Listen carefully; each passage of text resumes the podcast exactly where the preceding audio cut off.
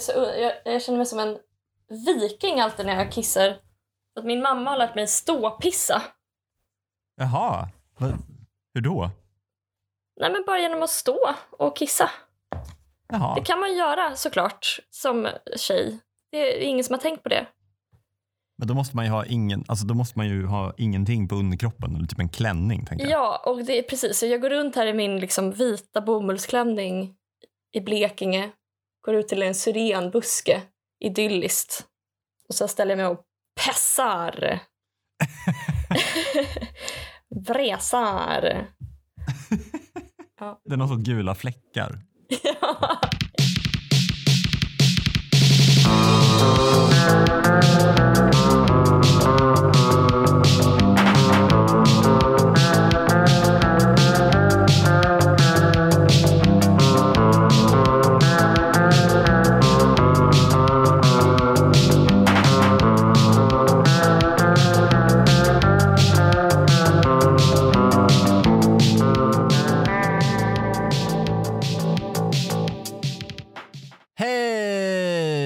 Ellen och alla ni andra. Eh, Jag heter Kim Johansson och det här är Tusen saker. Podden där vi går igenom en lista med färdigskrivna samtalsämnen och liksom drar dem ifrån dem. Eh, Ja, drar från listan. Det är Sveriges längsta dinner party med förberedda samtalsämnen. Och eh, med mig har jag den förtjusande Ellen Theander. Hej. Välkommen till det 48 avsnittet av S-kvinnors officiella radiokanal. S-kvinnors husradio, intellektuell feelgood. Det blir många tags här. Men ja, verkligen. Vad var det mer du sa i något avsnitt? Om Eddie Meduza hade gått högskolan. nej, det sa jag absolut inte. Om Stefan och om Christer Eddie hade... Meduza. Nej, om Eddie Meduza hade gått på universitetet. Du är iförd vit bomullsklänning i Blekinge, stämmer det? Det stämmer. Vad gör du där? Ehm, jag sitter på varma stenar, äter mackor med gurka på. Jag är i en hage. Så man måste ju hela tiden gå över en eh, sån elektrifierad, ett, ett elstängsel och vara på sin vakt ständigt. Så att man inte elchockas till döds. Harmoni. Det är det man vill ha på semestern. Den, den överhängande risken att dö. ja. Och gurkmacka. Hur mår du idag? Eh, bra. Jag, jag, jag tror att jag är på väg att klara mig från corona. Jag vet inte. Jag läste att ehm, Kry, denna apptjänst dit stockholmare kan ringa om de är förkylda och få läkare när de vill, hur de vill. För oss som är för fina för 1177. Eh, exakt, 1177 som kostar pengar Ja, för staten. Ja. Nej, men, eh, eh, jag läste att de nu beklagar sig över att folk är arga på dem för att de inte kan få vaccin var de vill, hur de vill. mm. Um, oh the turntables, vill jag bara säga till Kry. ja. Vem kunde tro att göra om en stor mängd människor till entitled skitungar skulle orsaka att de gnäller? Vet du att jag igår fick lära mig att det ligger ett, eh, vad heter det, i kanske ett immunologiskt forskningslabb i eh, Wuhan som forskar på animal coronavirus. Det, det var liksom igår som jag bara, oj, men det här är lite misstänkt. det, det kan, Varför har ingen kollat på det här? Varför har ingen kollat på det här? Nej. Men det är ju all the rage nu Ellen. Har du bott under en sten? Ja, du menar att det är det mest sannolika att det har spridits från ett labb? Jag, jag- menar ingenting. Jag menar Nej. bara att här, det nu finns en sannolikhet. Att det inte är helt osannolikt. Nej, men det är väl högst sannolikt. Om det råkar finnas just ett labb i just Wuhan som for- forskar på just coronavirus. Tror, tror du de blev lite svettiga när, när liksom viruset läckte ut? Och, och bara, nej men, och så sitter de, nej, nej, det kommer dröja minst två år innan någon ser kopplingen mellan ett labb som forskar på coronavirus i djur och ett coronavirus som kom från djur. ja. Nej, men, och, men annars kan man ju se det som att det bara är ja, tur att eh, det labbet låg just där, där man eh, har eh, forskat så mycket på det. Man bara, åh, vårt, vårt intresseområde, vårt forskningsämne. Vad sjukt att vi dök upp här. Tur att vi Ja. är specialister och kan. ja. Jag, jag eh, undertextade en film av eh, Svensk veterinärmedicinsk anstalt eh, som handlade om just alltså coronavirus och djur. Och då sa de det att alla djur har egna coronavirus. Jaha. Alltså, det är också ett tips att kolla upp. Nu kommer jag inte ihåg vad han heter, men om man tycker att alltså, eh, statsepidemiolog Bey, Anders Wallensten är snygg, så bör ni kolla upp han som är våran eh, stadsdjurepidemiolog. Det heter något annat. då, Mhm. Men, men det, ni kan googla. Men då pratade han om det som så här, och så har vi ju hästens coronavirus och kons coronavirus. och då blev det så mysigt. Alla har sitt eget lilla virus. Mul och klövsjuka. Galna kosjukan. Det är också mysiga namn tycker jag på sjukdomar. Alltså galna kosjukan, är det inte lite att se ner på korna? Jo, verkligen. Tossiga, tossiga kossorna. Är det någonting från Hylands hörna? Men alltså, jag hade köpt det om det namnet hade kommit på så alltså i 1910-tals Sverige när folk hade fest vid grötstenen och alla hette Skeve Bengt typ. ja, Alltså, ja, galna kosjukan typ. ja, ja, visst. Harmynta Anna i eh, Västergård. Vet du om det? Att om det är ett ord som, eller slutet av meningen som ska falla bort så ska det vara mellanslag och sen tre punkter. Alltså, ja, jag, har, jag vet faktiskt det här för att jag fick reda på det av en traumatisk eh, anledning. Mhm. Det finns liksom en backstory till hur jag vet det. Oj, men gud. Det är det här som är så underbart med att ha en podd med Att dig. jag- att Man kan jag slänga bara- ut vad som helst och så finns det en Att story. det bara pågår. Ja. Jo, nej, men jag fick reda på, alltså jag skriver en del undertexter. Ehm, så att jag slår ganska mycket i såna här typ grammatikmanualer. Mhm. Så att inte liksom att mitt språk ska bli dåligt. Och då landade jag i det här med, med tre punkter. Precis exakt det du berättar. Mm. Och jag bara, va? Nej, åh nej. Jag har släppt ut alla mina undertexter utan mellanslag för tre punkter i slutet. Mm. Och då jobbar ju vi typ så här med alltså, skolrelaterade myndigheter. eh, sen i nästa mening så läste jag, men i undertexter hoppar man alltid över det här mellanrummet för att spara plats. Ah.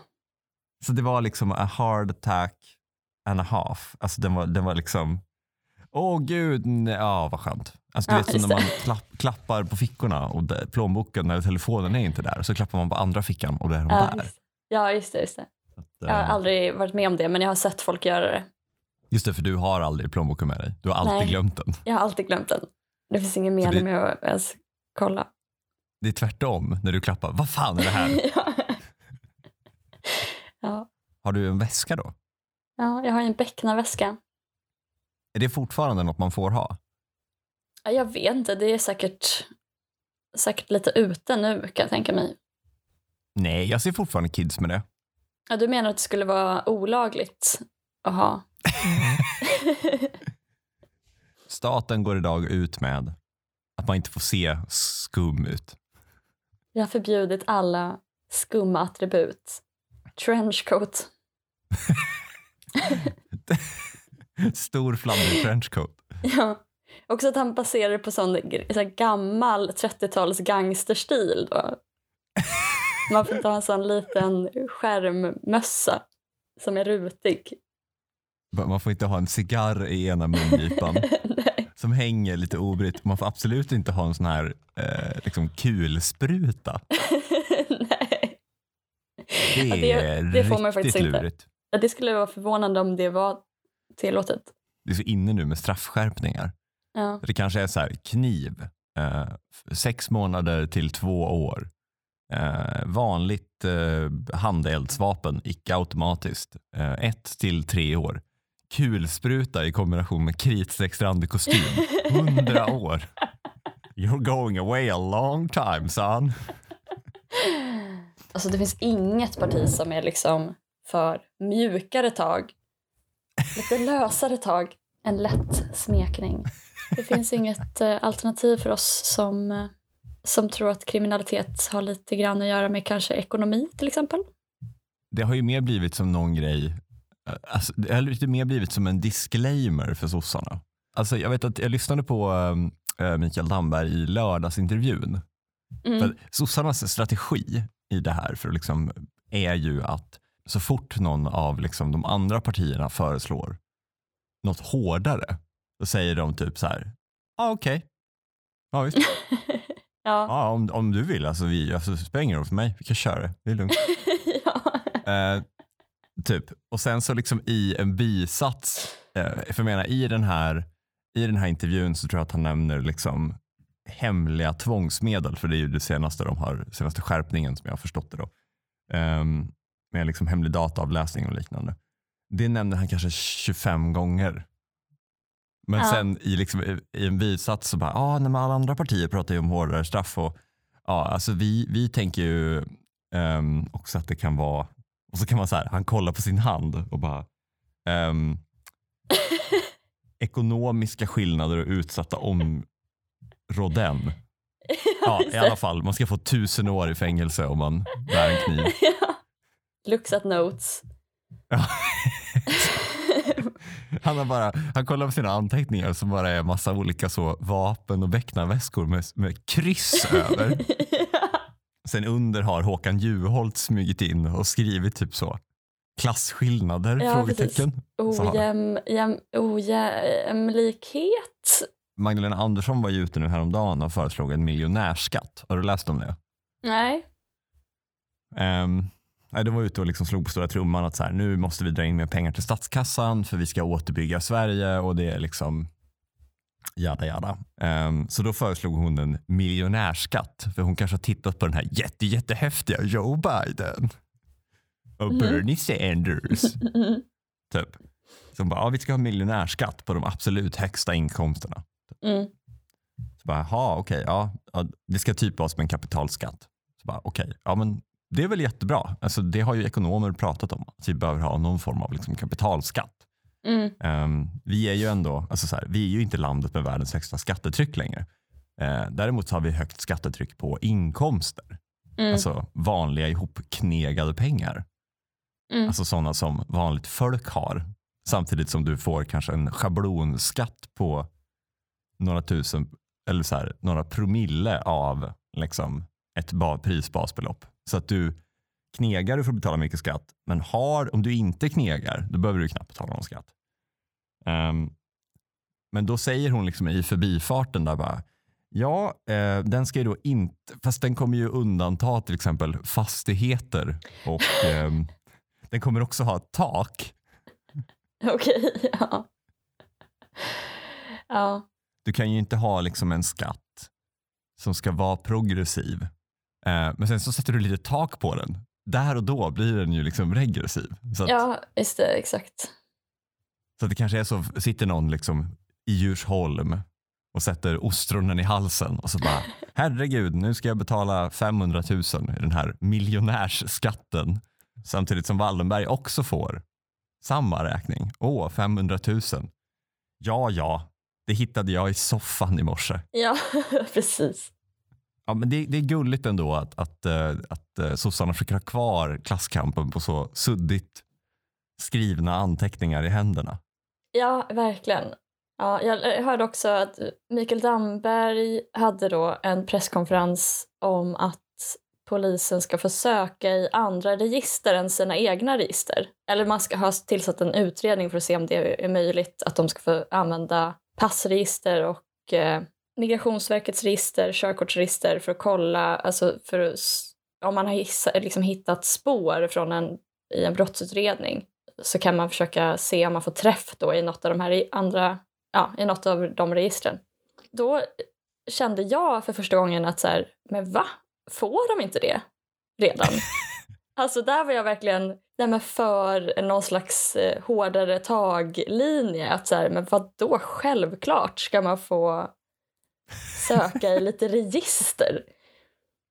Men det kanske är för att jag är en sån eh, arkivtönt som bara tycker att det är så mysigt att polisen sitter och kollar, bläddrar i registren. Alltså vadå, är inte det där som är polisarbete? Vad gör de annars? För inte fan sitter de i olika liksom Volvobilar i typ spöregn i trenchcoats och tittar med kikare. Jo, men jag tror att det har varit deras enda arbetssätt fram till nu då. Ett blött finger i luften. De har en kille som är väldigt duktig på att lukta sig till kriminalitet som får Ja. gå runt på brottsplatsen. Nej, men jag håller med dig där om det registergrejen. Alltså, det är väl samma sak som, jag tror att det har varit liknande i socialtjänsten och liknande. Att man så inte har eh, fått, alltså om du misstänker liksom till exempel att en ungdom är på glid Ja, så får de olika insatserna inte prata med varann nej, för att inte bryta den ungdomens personliga integritet. Typ. just det. Jättekul att utreda om någon är på glid eller inte genom samverkan mellan olika myndigheter. Man ringer då BUP eller någon bara, tycker ni också att det verkar som att den här ungdomen är på glid? Kan det vara en anledning till att vi har svårt att stoppa att ungdomar hamnar på glid? Mm. Ehm, att det heter BUP? Det låter bara som att man är adorkable. Ja, men lite så. Alltså jag tycker typ att det är lite som eh, svenska arméns namnsättningssystem förr i världen. Eh, det var ju liksom bara ihopsättningar av vad saker och ting gjorde plus en siffra typ när det beslutades. Mm. Alltså så här, JAS, jaktattackspaning 39 eller något sånt där.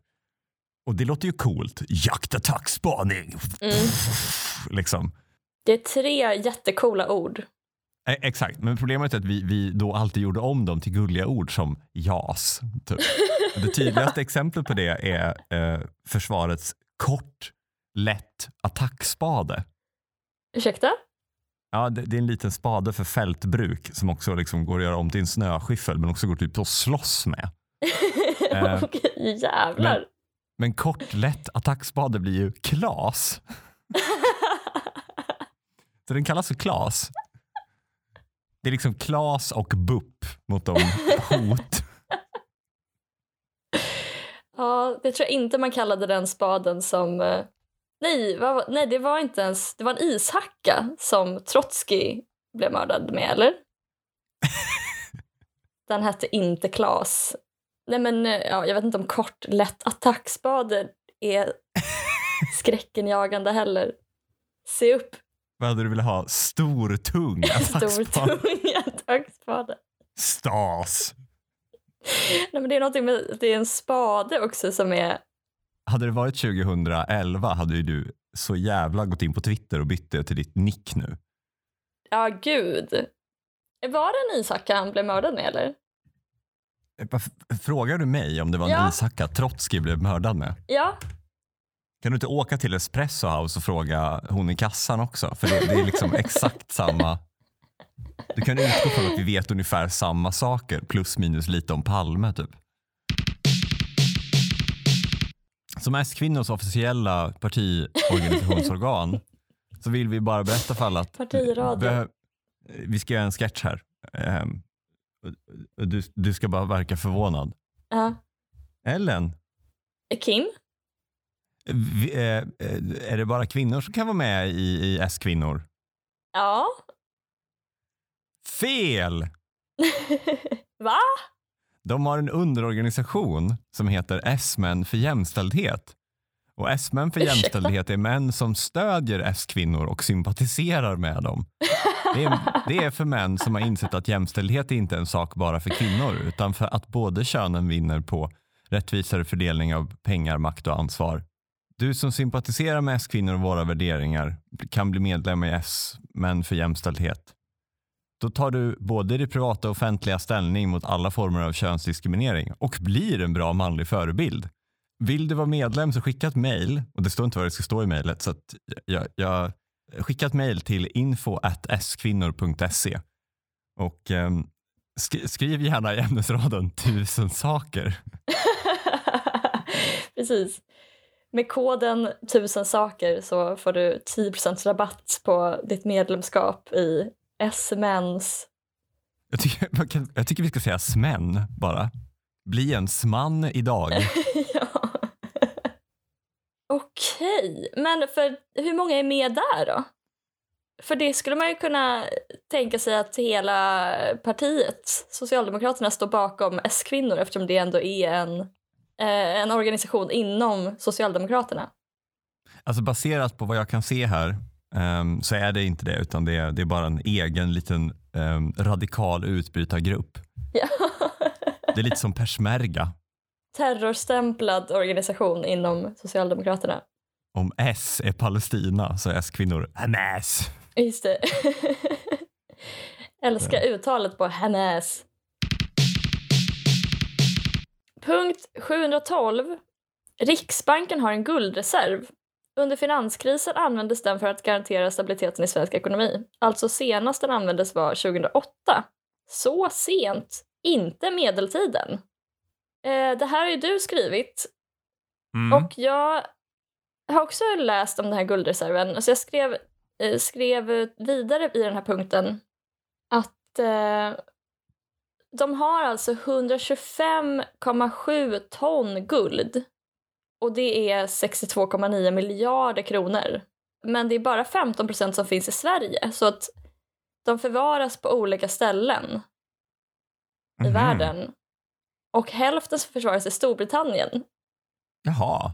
Och då ty- tydligen så är det för att eh, ja, det är liksom den största marknaden för guld helt enkelt i Storbritannien.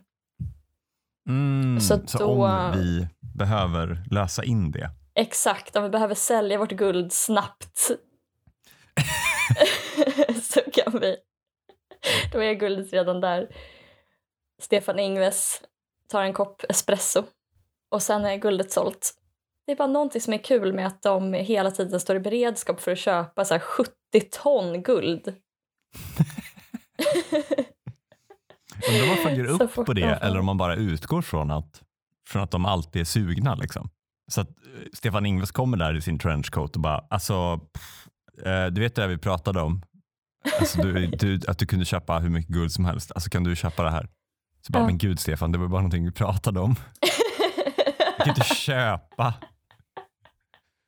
Vad ska jag göra med 70 ton guld, Stefan?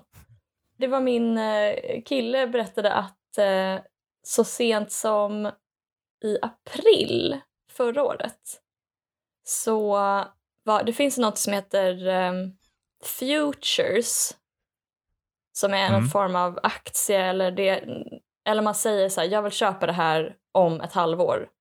Motsvarande, han fick förklara det på idiotska för mig. För det är Mm. som när man bokar typ vad som helst, ett hotellrum eller någonting. Att här, man betalar i förskott för någonting som man ska använda sen. Och det är en jättestor marknad, aktiemarknad.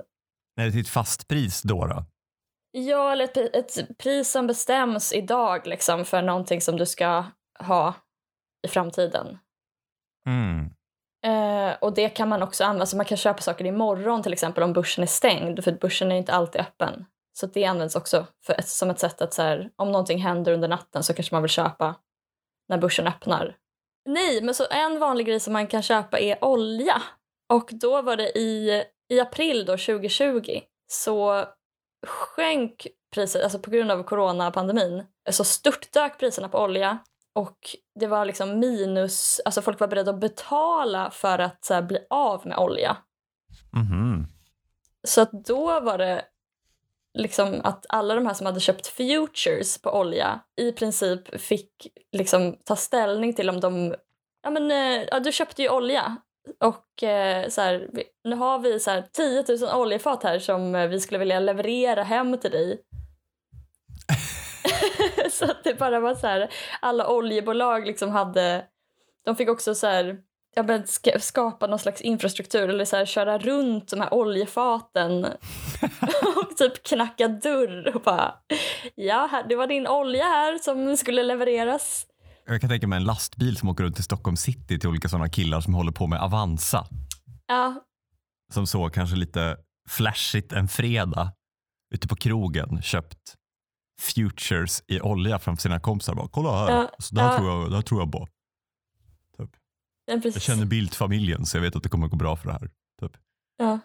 Och sen senare så har de så åtta trummor i Ja, ni kan, ni kan ställa det här i hallen Jag ska bara flytta på min uh, gamingutrustning. Ja, men det är kul att det är, alltså när man får syn på det, att så här, ekonomin faktiskt är riktiga saker som finns på riktigt. Alltså guld och olja och... På något sätt, så som vi bor nu, vi bor litet liksom, och i städer. Alltså, det, behöver inte ha tolv oljetrummor för att, liksom, att det ska bli typ ett problem.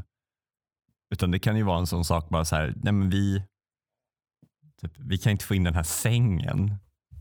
Typ. Nej. Alltså att när liksom, det är en lägenhet som är byggd för liksom mer än så. Man kanske har med sig en liten mjölk hem. Man kanske, man kanske har med sig lite Oatly hem. Och kanske ett platt IKEA-paket bygger upp något. Mm. Men så fort den liksom, realekonomin kommer. ja. Hur hade du tänkt nu när du spekulerade i sängar? Var ska du ha dem?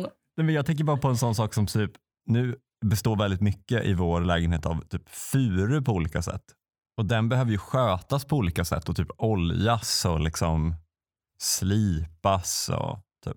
Och vår lägenhet är liksom inte byggd för att vi har så här ett bord som bara är någon meter stort. Då bara, jaha, okej, okay, ja men om vi oljar det här då förstörs vårt golv. Okej, okay, men då får vi försöka ta isär det för att få ut genom dörren. Mm. Och så måste vi ha en lokal där vi kan greja med det här. ja. Typ. ja, du menar att det är ett problem att vi har liksom en spekulationsekonomi av det skälet?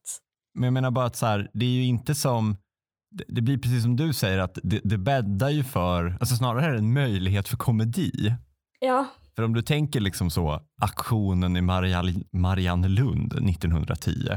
Mm. Det är inte så att du liksom går dit, du går ju dit kanske, antingen tar du med dig ett hästsläp eller så går du dit som en person. Mm. Det är inte då så att du liksom, ja ah, jag köper hundra oljetrummor. typ. För du vet att jag kan inte bära hem det. Nej. Men nu, typ igår innan jag skulle somna efter två glas vin så låg jag och slöskrollade på telefonen.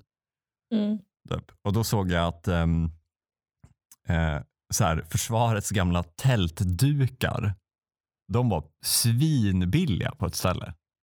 Så jag bara, ah nice, sex stycken sådana. Typ. Det vill jag ha. Och så la jag en order. Sen slog det mig att jag har ingen aning om hur stora de här är. Nej. Jag, så jag insåg att så här, jag kommer behöva gå till liksom ICA och längst inne på vårt ICA ligger liksom vårt postombud. Och förmodligen hämta ut ett paket av storleken av ett kylskåp kanske. och försöka få hem det. Ja. Samma sak hände ju när um, i ett tidigare liv så skrev jag och min, min bror en bok och um, den handlade om arbetssökande för ungdomar och poängen med den var väl att den mest skulle liksom delas ut av olika företag som köpte in den och delade ut den till liksom unga arbetssökande. Men förlaget hoppades väl på att den skulle bli liksom en den skulle flyga av hyllorna så de gjorde massa kopior. Mm. Um, sen så flög de ju inte av hyllorna. Nej. Hur många ex sålde ni? Jag, jag, vet faktiskt inte, men jag vet att det blev ungefär tusen ex som inte såldes. Ja. Och då hörde de bara av sig. De bara, hej, um, vi kommer bränna de här eller så kommer vi posta alla hem till dig. Just det. Då fick jag än en gång gå till ICA och liksom så checka ut 31 kilo böcker. Punkt 198. Eh, jag skulle vilja dra en lans för managementkonsulter. Vi måste skilja på ledarkunskap och personlighet. Folk kan vara dåliga på att vara chef. Det gör de inte till dåliga människor. Beror det här på vårt bristande hierarkitänk? Oj! Va? Ja, nu du. Nu blir podden blå helt plötsligt. Stäng av nu om ni gillar skarpa spaningar. Om ni är med i S-kvinnor. Om ni är med i S-kvinnor. Managementkonsulter får ju mycket skit, eh, speciellt efter nya Karolinska skandalen i och med att man, det är väldigt svårt att peka på vad det är de gör. Om en sån dyker upp så innebär det att någon kommer få sparken på shady grunder. De kostar mycket, de kommer in, de sitter mest med chefen och pratar. Eh, kanske då och då kommer ut och tittar på vad en anställd gör. Mm. Står bredvid med ett block. Jag, jag, jag, spekulerar här för att jag aldrig träffat en riktig managementkonsult. Men eh, jag tänker att jag ska nyansera det då genom att påpeka att man kan skilja på ledarkunskap och personlighet. Um, om man tittar på hur kreativa organisationer är uppbyggda så har du ju väldigt ofta liksom en kanske chef, en vd och sen så Mm. har du en, alltså en kreativ ledare. Och de två är ju väldigt ofta alltså varandras motsatser och det är liksom det som är poängen. Jag har Mm. varit på kreativa organisationer där den kreativa ledaren har varit chefen och det har varit jättedåligt. Mm. Typ. Men jag har också Men varit på typ organisationer. Kulturhuset. Benny Fredriksson var väl både någon slags kreativ chef och hade ansvar för ekonomin. Alltså, det, det, Ja, ja. man blir väldigt impopulär. Och det är så här dubbla stolar som är... Ja. Du har ju de två olika stolarna för att om vi tar en kreativ organisation till exempel, då, då ska det ju fungera så här att vdn kommer in, har typ kritstrecksrandig kostym, lite flint, kammat hår, typ. eller håret i en stram knut. Mm. Om det är en man, kanske utsläppt hår och bara vi måste spara pengar.